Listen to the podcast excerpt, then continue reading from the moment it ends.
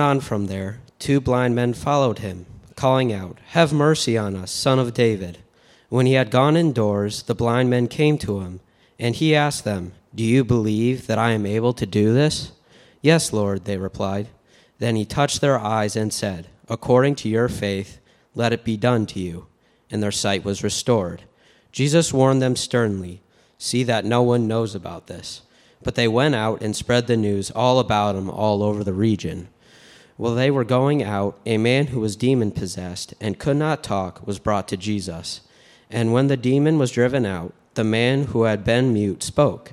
The crowd was amazed and said, Nothing like this has ever been seen in Israel. But the Pharisees said, It is by the prince of demons that he drives out demons. This is God's word. You may be seated. Thank you, Chase. So glad you're with us today. We are, as we have said before, a gathering of people who are learning and to live what it is to love God, love all people, and follow Jesus together. Perfect? Well, probably not. Uh, but we're growing in our passion, I pray, uh, to live out that love.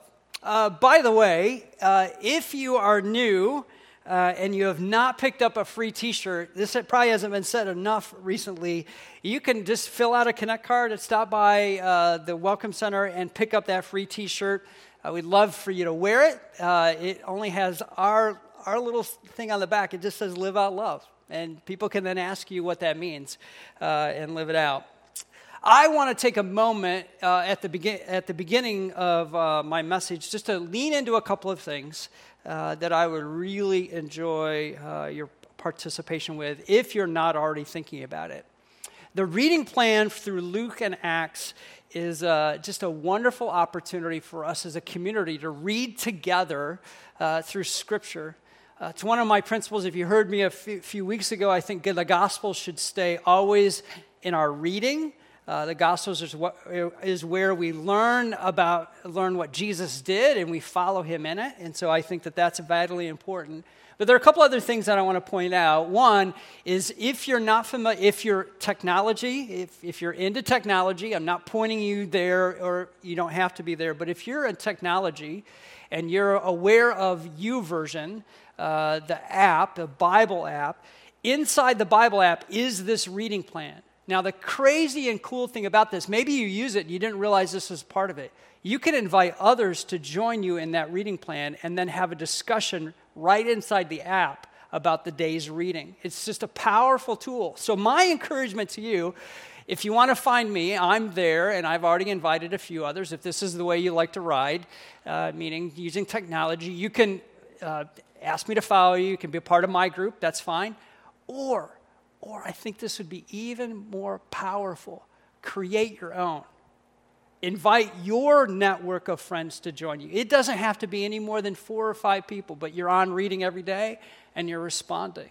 And that's our desire. Jeff Titchen will be leading a. Uh, you know, every so often discussion group about what you've read, what you've, uh, what you've encountered, and he's going to do that. But you can be doing this on a daily basis or every other day, however you want to do it. But I would strongly encourage you uh, to read it. If you have a family at home, or it's just you and your spouse, use this reading plan at your dinner, whatever meal you eat, breakfast, lunch, or you eat together, which I'd encourage doing that, by the way. It's a real healthy thing to do but use this as fuel for that conversation. Not just about what's not getting done around the house and what things your husband or your you, you know you want your husband or wife to do. Use this as fuel to to fill your soul.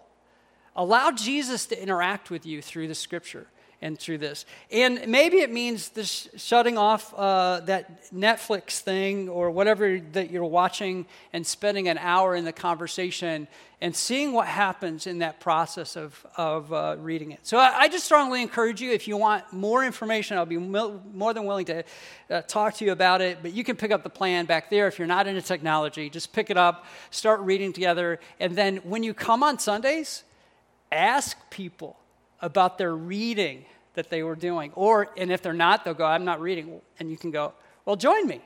Don't say, why aren't you? Just invite them into the opportunity, okay?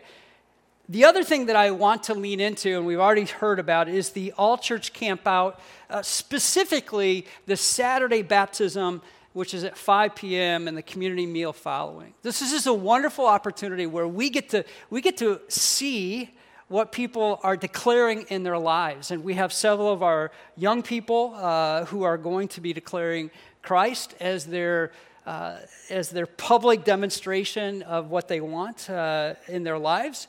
And as a community of believers, we have the wonderful opportunity to come around them, not only in that moment, but as our ritual already says, we come around them the rest of their days as they travel with us, right? And we want to be able to do that. So I just encourage you to consider it if you haven't already to come out for that day and uh, just, just to be a part of that opportunity, at least at five and the meal following, but you're more than welcome to come out the whole time. Well, if you haven't, pull out your Bibles uh, as we get into the text and the topic today. As you can see by the title, the title is Thermometer or Thermostat. Thermometer or Thermostat. So, what is a thermometer? Tells you the temperature of the room that you're in, right? Or the culture or the world that you're in. Let me ask you this uh, How well does your thermometer work? Uh, the outside, if you have an outdoor thermometer, do you have one outside? How well does it work? Or do you have to tap it to, to see if it even is working? This one, I think, probably was on, well, it's probably not on, yeah, it may be on a barbecue. I know every once in a while you'll get those on a barbecue and they'll say, well, they'll work for about 30 seconds, right? They don't work very often. How about in your oven, your refrigerator, your freezer, right? how well does your thermometer work in those places? Now, some of them I get it are digital and all of that now, yet they still, if I understand it correctly, they still need to be calibrated every so often, don't they? What about a thermostat? What is a thermostat? Yeah, it sets the temperature that you want in the room. I love these digital ones. I don't have one of these in my home. Uh, but you can get really precise with them. They set the temperature of the environment. And you determine the temperature that you want, whether it's in your refrigerator, you know, all of those things. You set those temperatures and it moves to the desired temperature. Let me ask this Could it be that Jesus is wanting us to be more thermostats for the kingdom than he wants us to be thermometers for our culture? Now, think about that for a moment. We all have a commentary about what we don't like about culture. That's a thermometer, by the way. But a thermostat changes the atmosphere wherever they go. Could it be that Jesus wants us to be thermostats for the kingdom? Let's uh, discover what Jesus does, and maybe we can discover what Jesus wants us to be. Let's do that. Verse 27 As Jesus went on from there, two blind men followed him, calling out, Have mercy on us, son of David.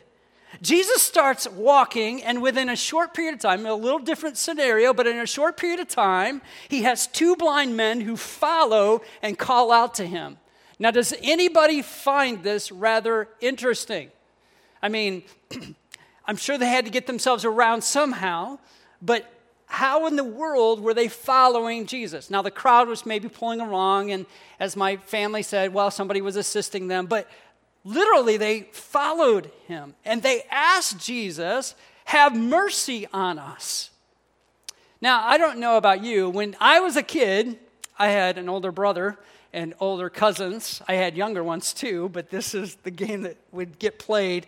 They would play a game generally with me for some odd reason, I kind of fit in the middle of this, these bunching of cousins around. And they would play a game where I would have to cry for mercy. Have you ever played that game? Pain inflicted until you couldn't take it anymore. Oh, some of you get it. Some of you are like, I didn't have siblings like that. I did. Uh, I had one sibling and many cousins, and they played this game. And so, you know, as somebody raised in those environments, you kind of go, well, this is a game that everybody likes to play right? And so you might play it on, I'm not saying you should, but you might play it on other. But the whole idea was for somebody to cry mercy, to kind of go, You are bigger than I am, you're more powerful than I am. I want you to take away the pain that you're inflicting on me or the whatever on me, and I want you to stop. In some ways, these men, as they are shouting to Jesus, are saying the exact same thing. If you've never played the game, I get it. But if you have, you've been, if you played baseball or basketball or some other, you understand the idea of mercy. It doesn't work in the same way. Uh, it doesn't have the same, but it, it works in the same way, but it doesn't have the same maybe pressure on it. You're not individually taking the pain. Uh, you may be pained because you're losing, but that's, that's vastly different. But what if you're truly losing? These men cry out, Have mercy on us. So, what does mercy mean? Mercy means to spare, to save. Uh, it even means to have compassion. These blind men who were following Jesus were asking Jesus to save them, to spare them, and have compassion on them for we don't know. Well, we do, but it doesn't say, they don't say, have mercy on us because we're blind. They just say, have mercy on us. The term, they use a term that's, uh, that's often used in the gospel, yet is, uh, that's not often used in the gospel, that is often found in poems and the prophetic Old Testament text. They use an old word, an old title for Jesus, Son of David. Now, the interesting thing with that title, and we could easily pass this by, but they use this Old, Te- Old Testament and prophetic term because I think they're trying to grasp at who Jesus was, what has been promised of him. And they speak to his, I think, to his heart. They, this ancient term packed with power and punch of the recognition of who Jesus was and what he was going to bring into reality. At least that was the hope for them. It was the hope that drove them to, by the way, some renditions would say, the, the root would say that they were screaming, not just going, hey, Jesus, help us. Hey, over here. Jesus! You are the one! And they were desperate, borrowing from last week the promised Messiah and the lineage of the King David. And yet we are met with this, this as with last week's message, men who desire Jesus' intervention in their world. They hungered for it. These blind men were shouting and stumbling, I believe, after Jesus. Now, the incredible thing as we read this is most often when we read about Jesus, and by the way, if you have friends who are put off by Christianity, that's fine. If you have friends who do not want to come to church, that's great. If you have friends who do, who really want to distance themselves from anybody uh, in, inside the church, fine, but have them, encourage them, even plead with them to read the Gospels about Jesus himself. Have them contend with Jesus not the history of the church, but with Jesus himself, because this is an incredible story. He continues to change lives over and over. All right, he does not stop. That was that's not even in there. He does not stop. It says in verse 28 when he had gone indoors, the blind men came to him and he asked them, Do you believe that I'm able to do this? Yes, Lord, they replied. Now think about it. They don't even, he doesn't even stop for them. He hears them, I am sure of it. But he wants to know their desire. I think he wants to know their drive. Do they really want to be healed? Do they really want to be changed? Do they really want me to extend mercy to them? And they call out to him in his messianic, this messianic Old Testament name that we kind of go, what? The King of David? Is he? Wow, yeah, okay. But he's not he's not David's son, but he is David's son. He's God's son. I mean, crazy term. And they go in, and then he addresses them. In Luke 18, Jesus tells his disciples a parable of a widow who desired justice from a judge who did not fear God at all. And she desired uh, justice from this godless man in the story, godless judge in the story from her adversaries. This parable, if you go there, you'll find is told so that they would, they would understand that they needed to persist in their praying, that they needed to continue to double down, even when it seemed ridiculous, even when it seemed foolish, even when it seemed out of character to do, to keep pounding on the door. I think Jesus over and over and over again demonstrates what he desires to see out of those who follow him, those who desire his mercy, those who desire his salvation, those who desire a change in their lives. These guys are blind, they're calling out, and they're following him, groping in the dark, literally. And then he asks them the question do you believe I am able? Do you believe I am able? Do you have faith? Do you trust I can? And I think as you have situations in your life that are hanging, this question hangs over those situations, doesn't it? The relationship that is not healed, the physical ailment that is still there that you're just contending with right? It hangs there. And I don't know if Jesus will heal those things, but I think in one way, this question hangs over all of those things in our lives where we're going, God, are you going to? I mean, God, I want you to show up. And He's asking, Do you think I can? Do you think I can? They answer yes. I, am not sure what the time elapsed between the question and their answer, but Jesus' gestures and words demonstrate what happens next. He says, Then he touched their eyes and said, According to your faith, let it be done to you. And their sight was restored. Jesus warned them sternly See that no one knows about this, but they went out and spread the news about him all over the region. Now, Jesus physically reaches out and touches their eyes, and he, he heals them. But he heals them why? What does he say? According to your faith, you have been healed. Uh, their sight was restored. Uh, so, how is your heart right now? What is it, the situation that's hanging out there? How is your heart? Is it heavy or hopeful? Does it carry this idea that, oh, Jesus, when? When? Not whether you can, but when will it happen? Could be heavy. I believe that for some of us. We've been carrying some things for a long time. Jesus, you're, you're the son of David, that, that ancient one who's come and has been promised, that Messiah one. You, you are God. You're the creator of the universe. Does it really matter what I believe, what I think? I, I know that you are the creator, but does it really matter whether I believe that you can do this specific thing? Whether I truly believe that you have the power or the ability? Does it matter what I think? Because you're God, right? I mean, you're God. You, you can do whatever you want, regardless of who or what I think. If that's you today, which I believe that there could be a few of us, for various reasons, very legitimate reasons, by the way, it's okay.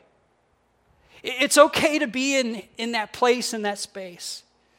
I believe that one of the ways of breakthrough through, and maybe not to get what you're asking, but breakthroughs through in relational, uh, your relationship with Jesus is really a confession of that place and space you're in. Many of us want to guard it. We put it in, and we, oh, I believe God. I think He could do. And we, we, we say Scripture, you know, with, all, with God, all things are possible. But we know in our heart we don't believe that. We have not broken through and confessed. I don't think it's, I, I've tried, Lord. I don't think it's possible. I'm just telling you, you've got to prove it to me. I think it's the point in which we're real with ourselves, with our Heavenly Father, and by the way, James 5:16 does come into play here with others around us. That there can be a fruitful conversation and faith can flourish in those spaces. But until we do, I think our faith, we say that it can go stagnant, but it usually kind of moves progressively backward. But maybe, maybe it's not heavy for you this morning. Maybe it's hopeful.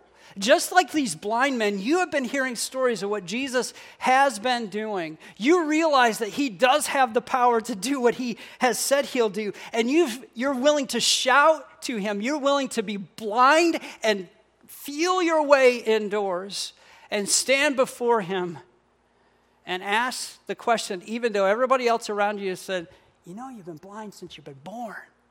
You, you know that you, you that's an impossibility. It's physically impossible. You, you know, we, we can tell you can't see. No, no, no, no. I believe that He can. You're willing to take the steps into the unknown to you to find the known in God by the Spirit. You see, when Jesus enters the scene, he creates the temperature, he is the thermostat for those things around him. The, the culture around these men could have easily kind of corralled them into a corner and said, you know, it's good just to believe in God, he, will be good. You, you can tame him into that box. But instead, they press in and they become healed. Verse 32 says, While they were going out, two blind two previously blind men are leaving. Think about this. and a man who was demon possessed and could not talk was brought to Jesus. And when, and when the demon was driven out, the man who had been mute spoke, and the crowd and the crowd was amazed and said, Nothing like this has ever been seen in Israel. They leave, and another is brought to Jesus. Uh, again, there are no words exchanged, just maybe Matthew's kind of saying, you, you know what's going to happen next. Let me just write it this way. Jesus brings wholeness, health, and healing into this situation. He drives out the demon. And when he does, as we would expect, the crowd is amazed. Nothing like this has ever been seen. Nothing. I wonder in some ways uh, in part why Matthew uh, brings this into these correlating stories. You can go back to last week and see how they're all strung together. Jesus is the thermostat in every room that he goes into.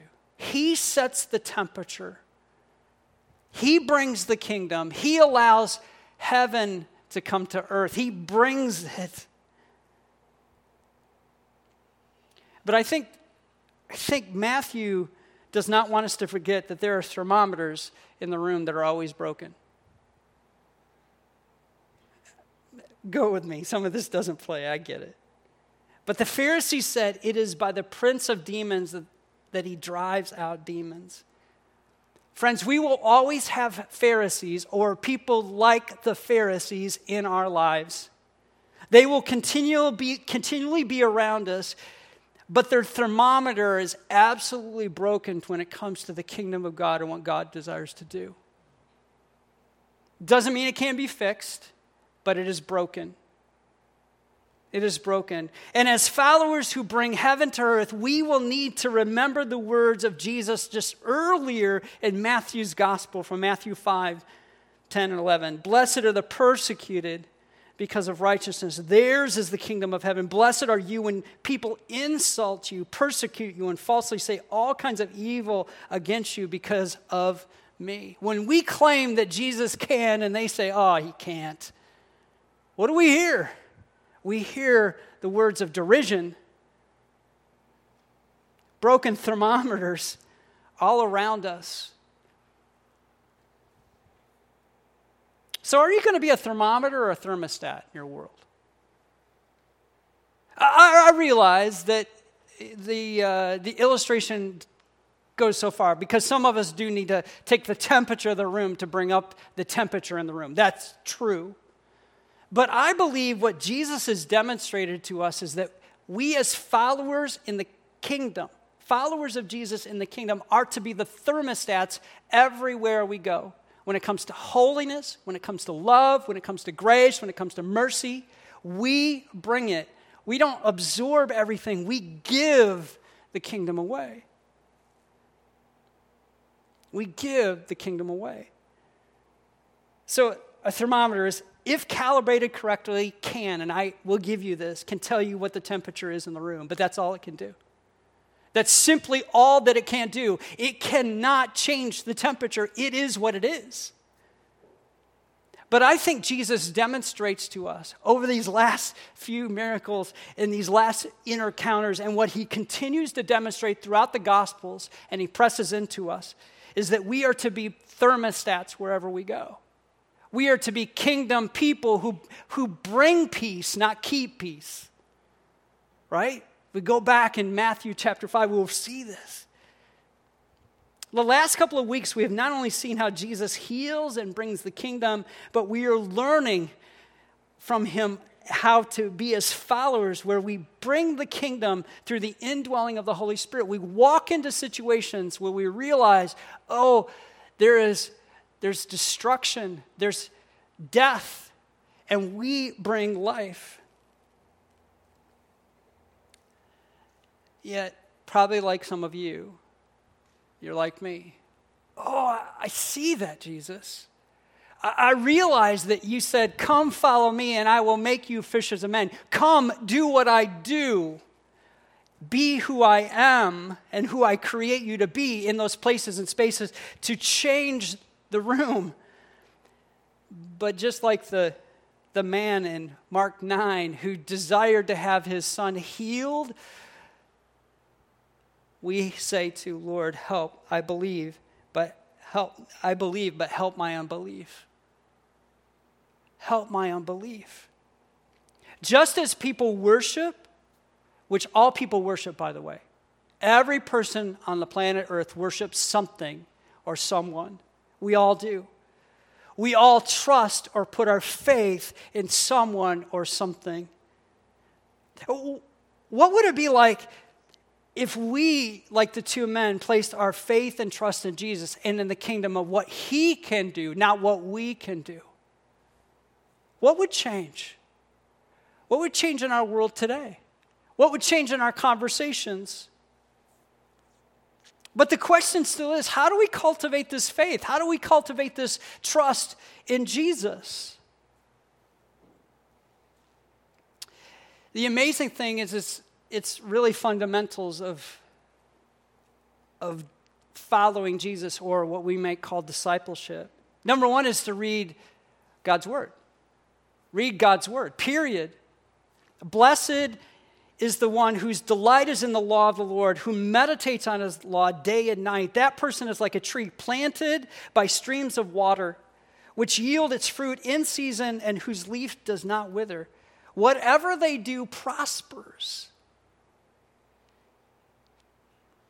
I think sometimes, like Dwight Moody is going to illustrate to us, our first response is, I just need to pray for more faith.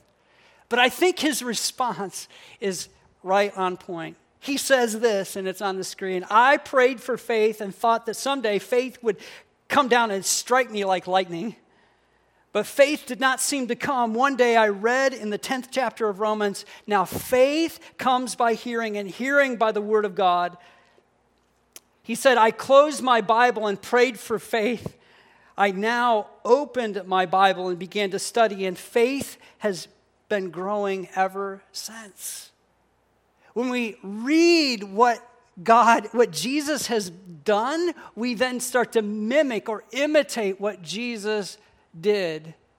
Not on our own strength, but really on the strength of the Holy Spirit, humbly saying, Lord, if the kingdom is to come, it's going to have to come by your power and your strength. But we have to have these illustrations in our lives, and the scripture becomes our prime place of seeing faith played out. I think once we read about it, we then have to act on God's word. It's simple, I understand, uh, but I think that it's difficult for many of us. We go, not me, it can't be. I mean, it's like it may be somebody else, but I'm not praying for that person who I just heard that they're sick and they need. I just went, oh, I'm sorry you're sick. I, I, I, I'm not going to give to those people because they say they're hungry. Somebody else will come along. I mean, maybe those are extreme. But James 1:22 says this, do not merely listen to the word and so deceive yourselves. Do what it says. Live it out. Become, become the, the action that Acts is all about by being empowered by the Holy Spirit. And number three, this may surprise you, or the last one, is commit to community. Now you say, wait, wait, wait, wait. Ah, you know, you're stepping, you're stepping over the line. I come here, this is good.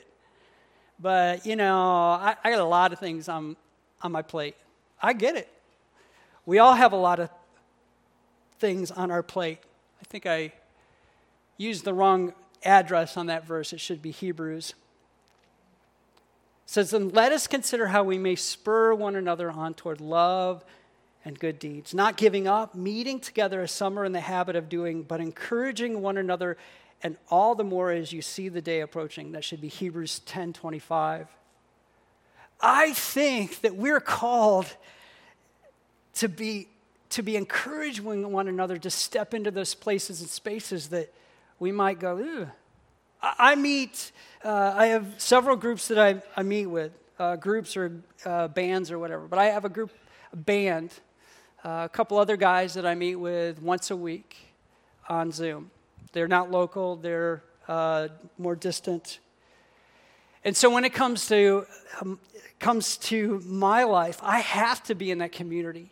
I have to be a part of, of seeing myself in a band with other men who are know me and have known me for years, by the way, and are able to go, yeah, that's not the best you can bring. That's not how you should talk to your wife.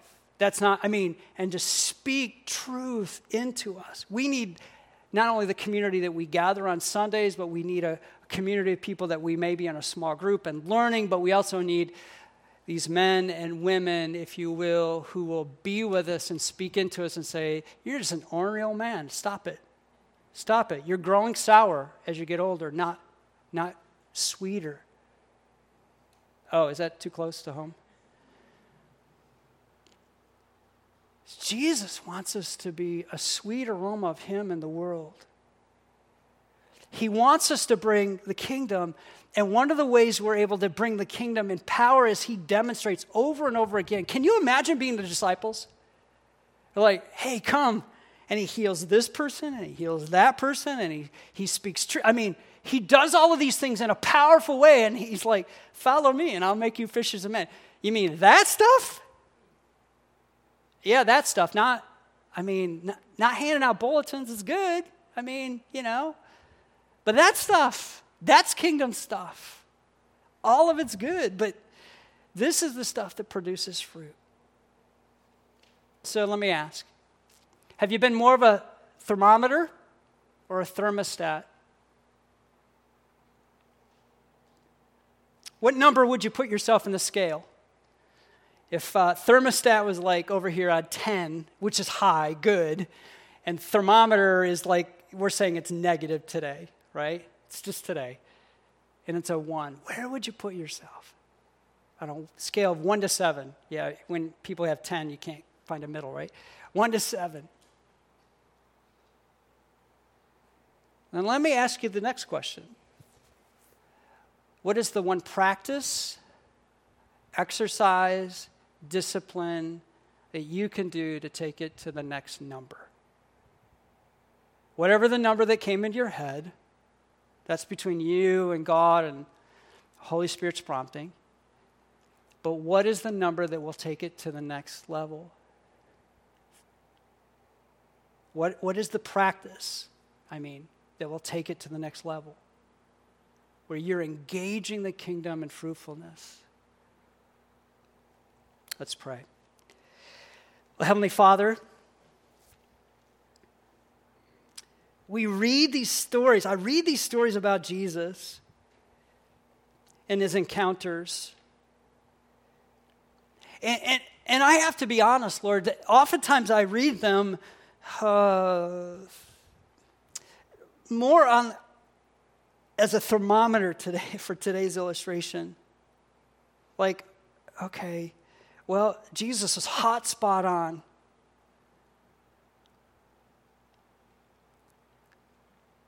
But I forget that you're calling me to be a change agent in the world. That, that, that you're empowering me as I am and who I am to be a change agent for the world around me, those people in my life who need to know Jesus, those people in my life that need to know the mercy of God, those people in my life that need to know the grace that has been placed deep in my heart. And so, even as I began a little while ago with asking for your forgiveness, I ask for your forgiveness. Of taking the taking the position of a thermometer, a, a spectator, and not a player, a thermostat. Lord, would you lead us by your Spirit? We realize, Lord, that we're not perfect. You realize even more than that that we're not perfect. But you do call us, as broken as we may be, to bring your kingdom, to bear in our world.